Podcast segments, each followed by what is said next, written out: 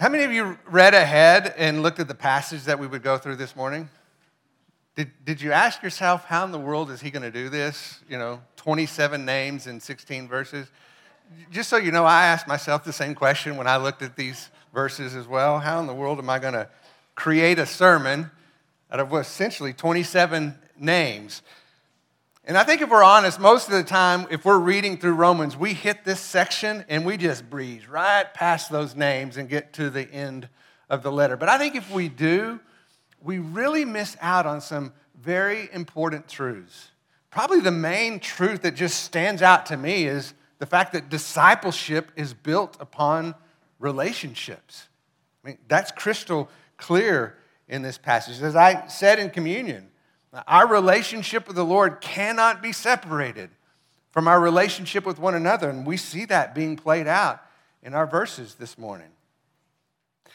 But if I were honest, I'd also tell you that this is not how I've often viewed the Apostle Paul. I've never, at least in my mind, seen him as necessarily relationally gifted. I've always kind of viewed him as like a, a missionary maverick who just kind of did things on his own. That's just the picture I've had in my mind. But obviously, the picture is wrong because when we look at our passage this morning, we can see that Paul's desire was to do ministry not just to people, but through people. People that he developed strong bonds of relationship with that lasted for years and years long. Once again, as I said this morning, we tend to privatize our faith. But Paul wants us to see that discipleship is based upon relationships. It's really not about, as we often make it today, methods and, and strategies for discipleship. It ultimately is about relationships with people. It's really not that complicated. People from different backgrounds and experiences with unique gifts and abilities, who, as we learn from the Philippians, who stand firm in one spirit, with one mind, striving together for the faith of the gospel. So I'll admit this message will be a little bit unorthodox compared to what we normally do because we got to work through these 27 names. But I hope that you won't just see it as a group of names, that you will allow it to paint a picture for you of what God designed the church to be. Whereas Brian said last week, every member is a minister and called into a community of believers who collectively carry out the work of Christ. Knowing that our affection for one another ultimately is a reflection of our affection for Jesus. In fact, I'd go so far as to say this that, that we cannot claim to follow Jesus uh, apart from a life of discipleship engaged meaningfully in relationships. That's who we are as God's people. That's our defining characteristic. That's the Great Commission that applies to every person in God's family. As we say in our vision statement, we are a gospel centered family committed to worshiping God, loving people, and making disciples. That, that should be at the core for all of us of what it means to live and abide in Christian community. And I think you'll see a picture of that this morning as we look at these verses together. Before we do, let me open our time in prayer. Uh, Father, we admit that when we look at passages like this, often we breeze right past them. But if every word in Scripture is inspired by your Spirit to be good for edification and important for us to learn, then these names mean something. They represent people in street, demonstrate discipleship in ministry. Lord, I pray that as we walk through this passage together, that maybe we'll see ourselves in some of these names, but hopefully that we will see our church being represented as a, a cross section of who we are called to be as God's people. Lord, by your Spirit and through the, your word, would you just allow that to happen as we work through this together this morning? We pray this in your name. Amen. All right, turn if you would to Romans chapter 16. If you would read with me, beginning in verse 1. Paul writes as he kind of closes this letter, and he says, I commend to you our sister Phoebe, who is a servant of the church which is in Cenchrea, that you receive her in the Lord in a manner worthy of the saints, and that you help her in whatever she may need from you. For she herself has also been a helper of many, and of myself as well. So, Paul begins this letter by commending a woman named Phoebe. He highlights her with three descriptions. He calls her a sister, a servant, and a helper of many. And since Paul tells the church in Rome to receive her in the Lord, it's very likely that Phoebe is the one who is carrying Paul's letter that he has written, that we have been going through together, to the church in Rome. She's the one that's delivering the letter to the Romans. So clearly, Phoebe is a trusted partner in ministry for Paul. As a sister in Christ, she's a, a member of God's family through her faith in Christ. And, and I believe that this is a title that, that elevates her to where she is not somehow less than Paul, but she is in fact equal with Paul. Some have often criticized the Apostle Paul when they look at the New Testament and say, well, he didn't, he didn't hold women in high regard. Well, they don't read passages like this to come to that kind of a conclusion because clearly he does. He holds her in great value. He's entrusted this letter to her to deliver to the church in Rome. He says that, that she's not his daughter, she's his sister, a fellow worker in the faith. Paul says that she's a servant in the church in Cenchrea, which is a city about seven miles east of Corinth. And we don't know exactly what her role might have been in that church, but clearly she is a minister of mercy. We know that because Paul says that she is a helper of many. Her life was devoted to helping other people. And now she's proving to be helpful to Paul. And to be honest, she's helpful to you and I as well, right? I mean, how many of you have benefited in some small way, perhaps, from our study in Romans over the last year? I hope everyone has, right? Well, we can thank God for how He used Phoebe to help make that possible because we have this letter having been delivered by her. She was an important part of the ministry of the church, and Paul begins by recognizing her. Look at how he continues in verse 3. He says, Greet Prisca or Priscilla and Aquila, my fellow workers in Christ, who for my life risked their own necks, to whom not only do I give thanks, but also the churches of the Gentiles. Also treat, greet the church that is in their house. Now, let me pause there and just kind of focus on Priscilla and Aquila. We know a little bit more about this couple. They're married. We see them being mentioned in Acts chapter 18. There's a, we, where we learn that they originally lived in Rome, but like many of the Jews, they were expelled from Rome by Emperor Claudius.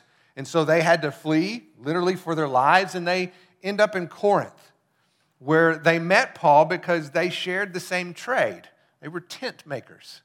And so they met Paul doing that same work together. And apparently became good friends because we also learned that, that Priscilla and Aquila invited Paul into their home and he lived with them.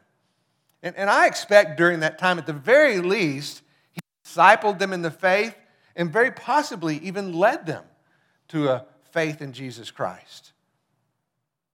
And so they had developed a close relationship with him, so close that they formed this bond, this heart for ministry to the point that when Paul left Corinth and went on to Ephesus to continue his ministry on his way back to Jerusalem, Priscilla and Aquila went with him. And not only did they go with him, but they engaged in ministry there in Ephesus even after Paul left. And they followed his example, likely of what they received from him, by discipling other people as well. Let me give you an example. In Acts chapter 18, verse 24, it says this now, a Jew named Apollos, That name sound familiar? Significant in ministry in the New Testament from what we learn. It says, There's a Jew named Apollos, an Alexandrian by birth, an eloquent man, came to Ephesus, and he was mighty in the scriptures. This man had been instructed in the way of the Lord, and being fervent in spirit, he was speaking and teaching accurately the things concerning Jesus, being acquainted only with the baptism of John. And he began to speak out boldly in the synagogue. But when Priscilla and Aquila heard him, they took him aside and explained to him the way of God more accurately. So, in my mind, what Priscilla and Aquila likely did is formed a relationship with Apollos and probably discipled him over time.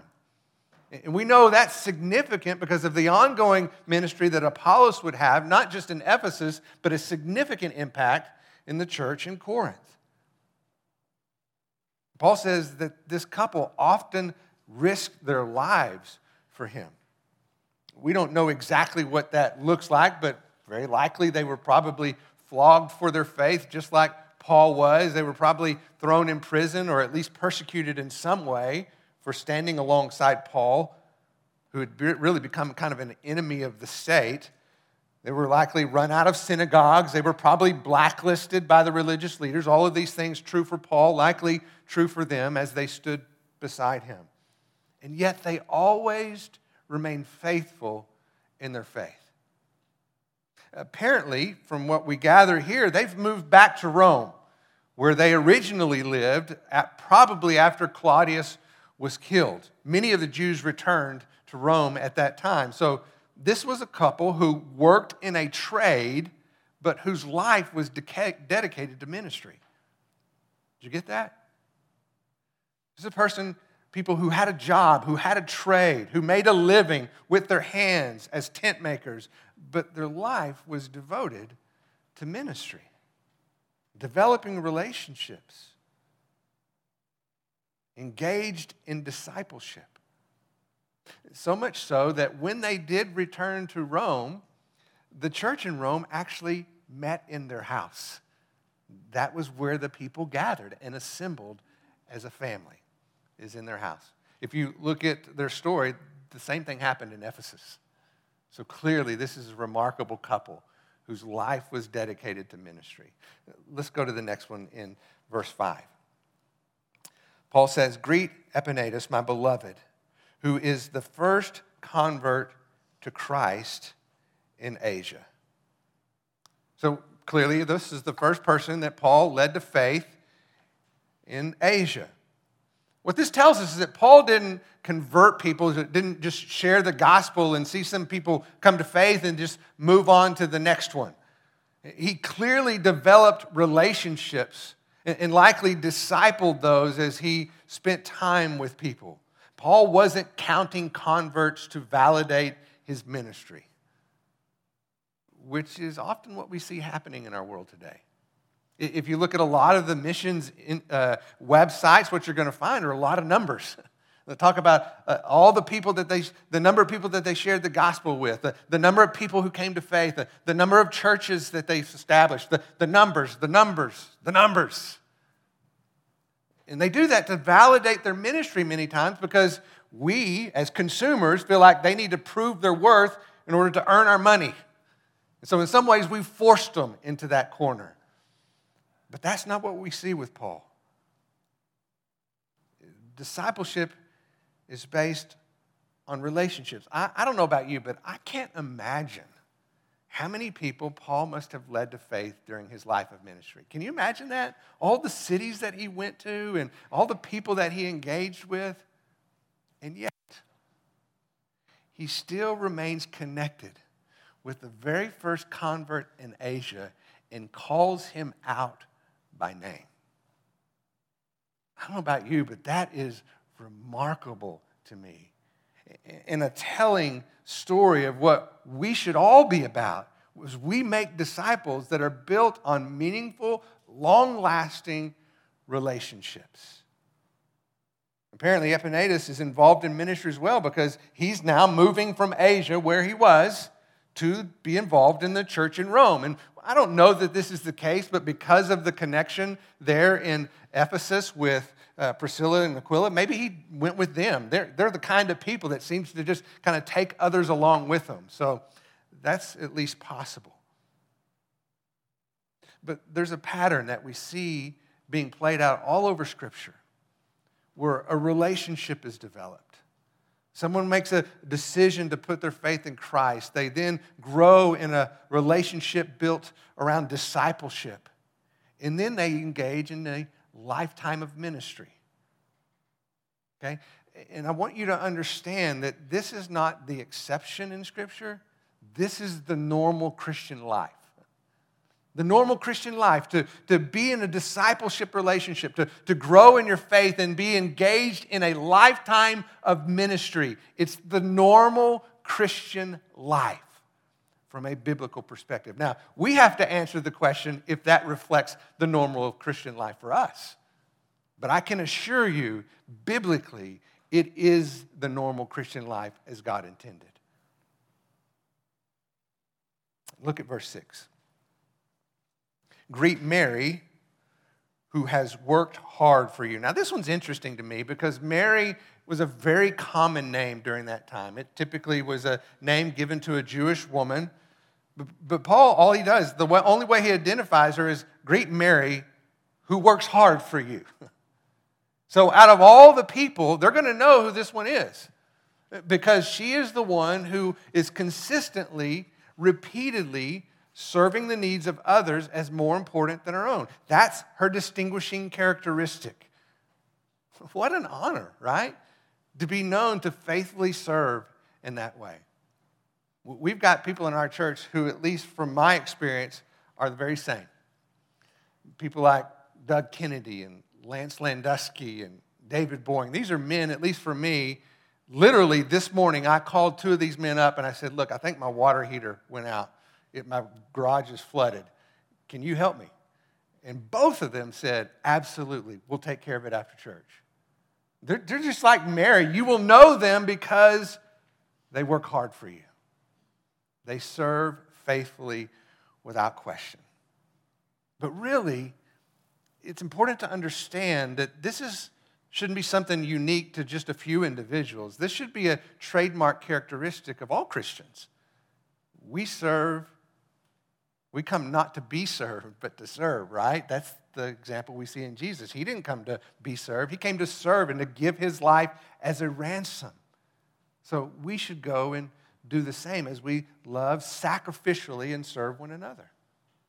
Look at how Paul continues in verse 8 or verse 7. Greet Andronicus and Junias, my kinsmen, my fellow prisoners who are outstanding among the apostles, who also were in Christ before me.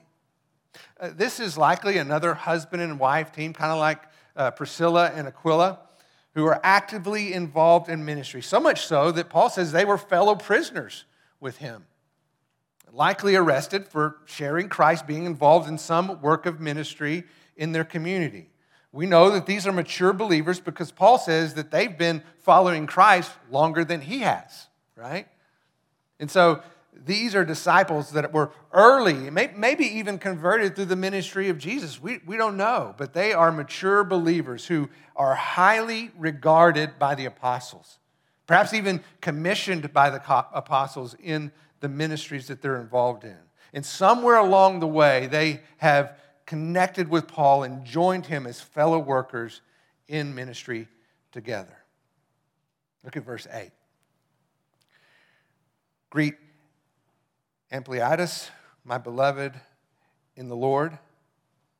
Greet Urbanus, our fellow worker in Christ, and Stachys, my beloved. I group these names together because these are actually common names given to slaves. These are very common names during that time given to those who worked as slaves. And even though they might have been low on the social ladder, Paul greets them and holds them in high regard. He calls them beloved, he calls them fellow workers. He's validating their work of ministry despite their low social status, is that of being equal to his as an apostle. It didn't matter what their social status was. They're citizens of heaven, they're members of the family of God. They belong to the king. I don't know of any higher status that you can have as a believer. Now look at verse 10. Greet Apelles, the approved in Christ. Greet those who are of the household of Aristobulus. Greet Herodion, my kinsman. Greet those of the household of Narcissus who are in the Lord. Now, I think this may be on the other side of the spectrum because I think these are names of the social elite. The reason I say that is because prominent people were often identified by their family names. Aristobulus was the name of Herod the Great's grandson. We also know through history that Narcissus' family was deeply connected to the Emperor Claudius in Rome. These are social elite, but what we see here is that they're ministering right alongside social outcasts. Do you see that? From the church's perspective, there's no distinction that we apply to people in our culture. There's, there's no levels of importance or any rank of Christianhood, but they're equal. They're brothers, they're sisters, they're fellow workers in Christ. They belong to the same family because Christianity breaks down all the class distinctions that we see in our culture. We are one in Christ, members of the household of God, equally valuable to Him and important in the work of ministry that He's called us to. Now look at verse 12. Greet Tryphaena and Tryphosa, the workers in the Lord. Greet Persis, the beloved, who has worked hard in the Lord. These are three women. Um, these are women's names. They're, the first two probably are twins. The, the first name means dainty, the second name means delicate. So this is dainty and delicate, right? Can you imagine this being a brother? These are my sisters, dainty and delicate. but notice that Paul doesn't, uh, doesn't use those terms to describe their ministry. He says they work hard, not dainty and delicate. They work hard in ministry. They are devoted to ministry. They are devoted to di- discipleship. They, they work hard despite what their names may be. Look at verse 13. Greet, Rufus, a choice man in the Lord, also his mother and mind. The next one's interesting because there might be a connection specifically to the life of Jesus. We, we all know the story of the man who carried uh, Jesus' cross, right, on the way to the crucifixion. Simon the Cyrene. Everybody remember that? Well, listen to how he's described in Mark chapter 15, verse 21. It says, They pressed into service a passerby coming from the country, Simon of Cyrene, the father of, here it is, Alexander and Rufus. Rufus. To bear his cross. Now, given the fact that Mark's gospel was written to Gentiles, many of whom were in Rome, a lot of scholars believe that this is the same Rufus being described as Simon the Cyrene's son. And not only did he come to faith, but his mother has as well. And there again was a deep relationship that was developed there because Paul says that she treats me as a son as if I were her own. That's an intimate connection that he's describing there. Now look at verse 14. Greet Asyncritus, Phlegon, Hermes, Patrobas, Hermas, and the brethren with them. Greet Philologus and Julia, Nereus, his sister, and his sister, and Olympus, and all the saints who are with them. Greet one another with a holy kiss. All the churches of Christ greet you. Now, these last names were kind of made into groups. There's one group and then it's followed by saying, all the brethren with them, and then another group, and then it says, and all the brethren with them. And so, very likely, these are small groups of believers who are living in community with one another. So that discipleship, again, is being carried out within small groups of people. And Paul finishes by saying, Greet one another with a holy kiss. And it's important to understand that this is more than just a common greeting. He didn't say greet one another with a handshake, which would have been more of the common greeting. Instead, there's a distinctive characteristic among God's people that they greet each other in the intimacy of a kiss, of an embrace, of an affectionate relationship between one another. These are not acquaintances, these are family members. I mean, can you imagine going up to your parents and saying, It's good to see you this morning, I'm, I'm glad you're here, shaking their hand? No, you would embrace them because they're family and we are family. And Paul is saying when we come together, that embrace should be a reflection of the deep relationship that we have one another as a family of believers. So, as we look back on the, the names that are listed and the people that are represented in this passage, I want you to see how really remarkable this is. And to do that, I want to highlight three things that stood out to me when, when I looked at this together, I mean, the, in preparation. The first one is this look at the variety that's represented in this list, okay? Notice the variety. We see men, women, single, married, young, old, slave, free, social elite. Some are young in their faith, some are mature in their faith, even more so than Paul himself. There are Greeks, there are Romans, there are Jews. We see that they're engaged in ministry in the workplace, in their neighborhoods, in their synagogues, even in prisons. They represent multiple cities throughout the Roman Empire that have come together to gather as a family, as a church in Rome. And when you put all this together, you see this tapestry of ministry with one thing in common. They all put their faith in Jesus Christ as their Savior, and they have devoted themselves to a life of ministry, building deep relationships of discipleship wherever they are. Whether that's making tents, whether that's ministering to their neighbors, whatever that may be, this is who they are. Every member is a minister, involved in ministry in a variety of ways. But as we also see in this context, they do it in relative obscurity, right? We may know more about some than others, but the fact of the matter is, we know very little about any of them. These are the names of the mostly unknown. We have limited understanding. These are people who are quietly and yet profoundly impacting the world for Christ. It reminds me of uh, Mark Dever. He's the pastor at Capitol Hill Baptist, and they do a pastor's conference every year. And one year, I remember somebody asked him about how he kind of got all these big time preachers and, and, and, pastors to be speakers. And he said, the, the question was, how do you get the best of the best? And he says, we don't. He said, we get the ones that most people know, but the best preachers, nobody even knows their name. They're the ones behind the scenes, quietly and yet profoundly impacting the world for Christ. That's what we see on this list. Some have ministries that rival the apostles, but we still don't know much of their story. All we know is that they are faithful disciples who go and make disciples. That's the mission of their life.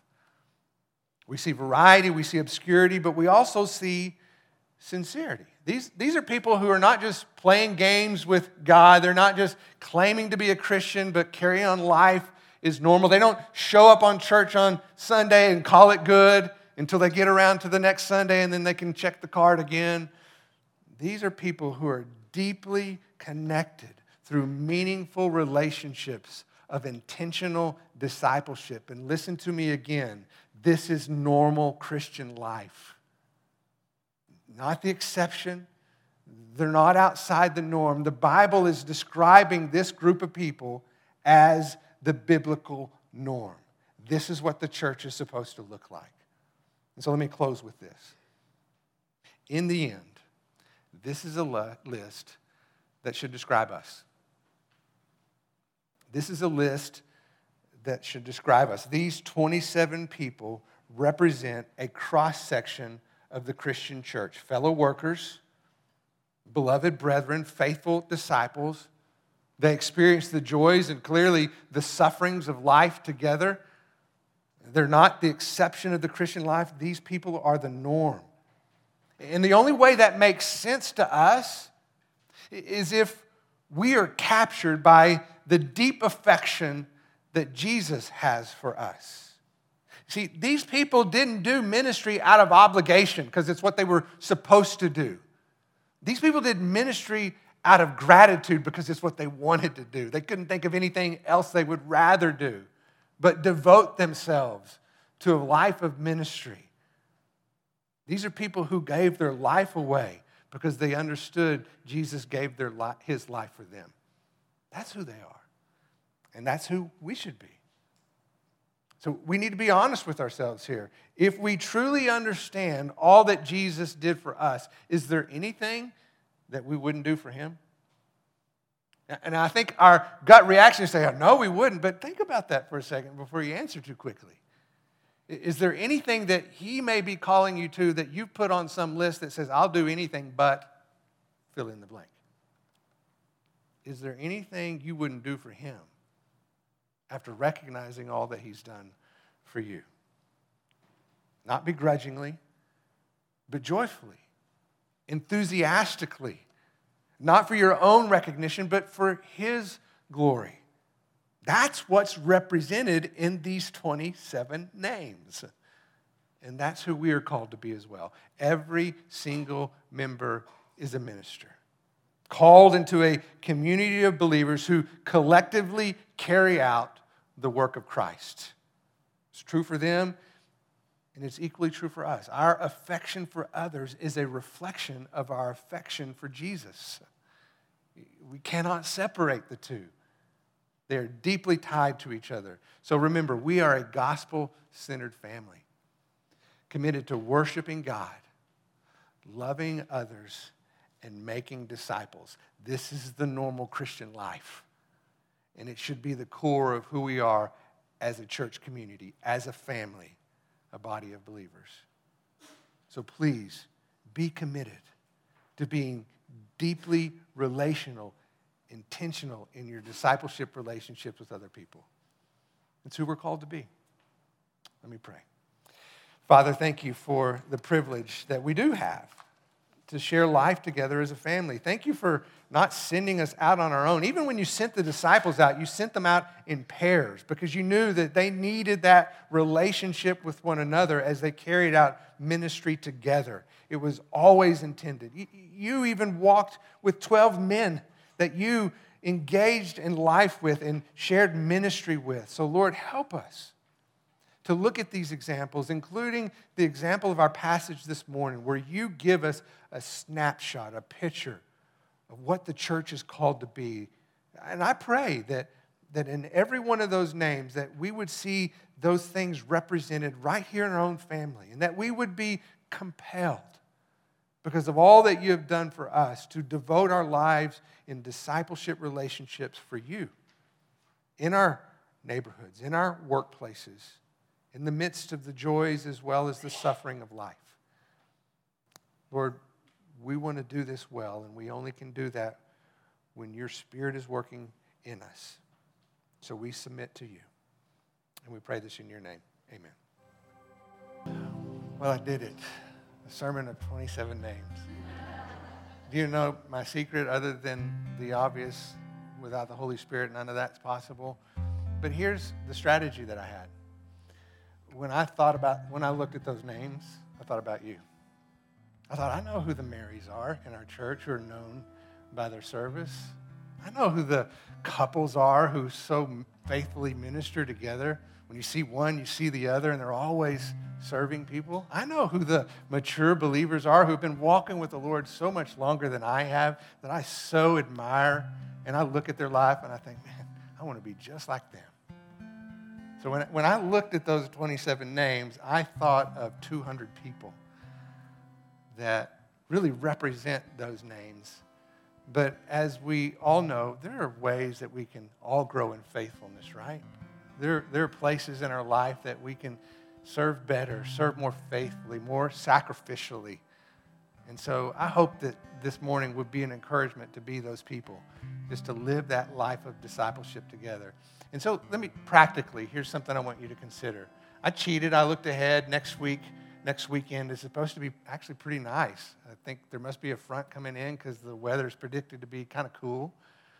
And I would love for us just to gather on the front lawn and be a family together. There's no program, by the way. We don't have any plans of anything special that we do other than share time together, build relationships with one another, and be a family. So I hope you'll consider that. Let me pray for us and then we'll be dismissed. Father, thank you so much for this family. Thank you for all the words of Scripture that are inspired by your Spirit and have purpose and worth and value, including the 27 names that we walked through this morning that represent a cross section who we are called to be as a church body ourselves. People who serve, people who sacrifice, people whose lives center around meaningful relationships of discipleship because they are fulfilling what you have called us to be to go and make disciples. So, Lord, may we be a gospel centered family committed to worshiping you, to loving others, and to making disciples through meaningful relationships. May we be intentional even this week. We pray this in your name. Amen. Have a great day.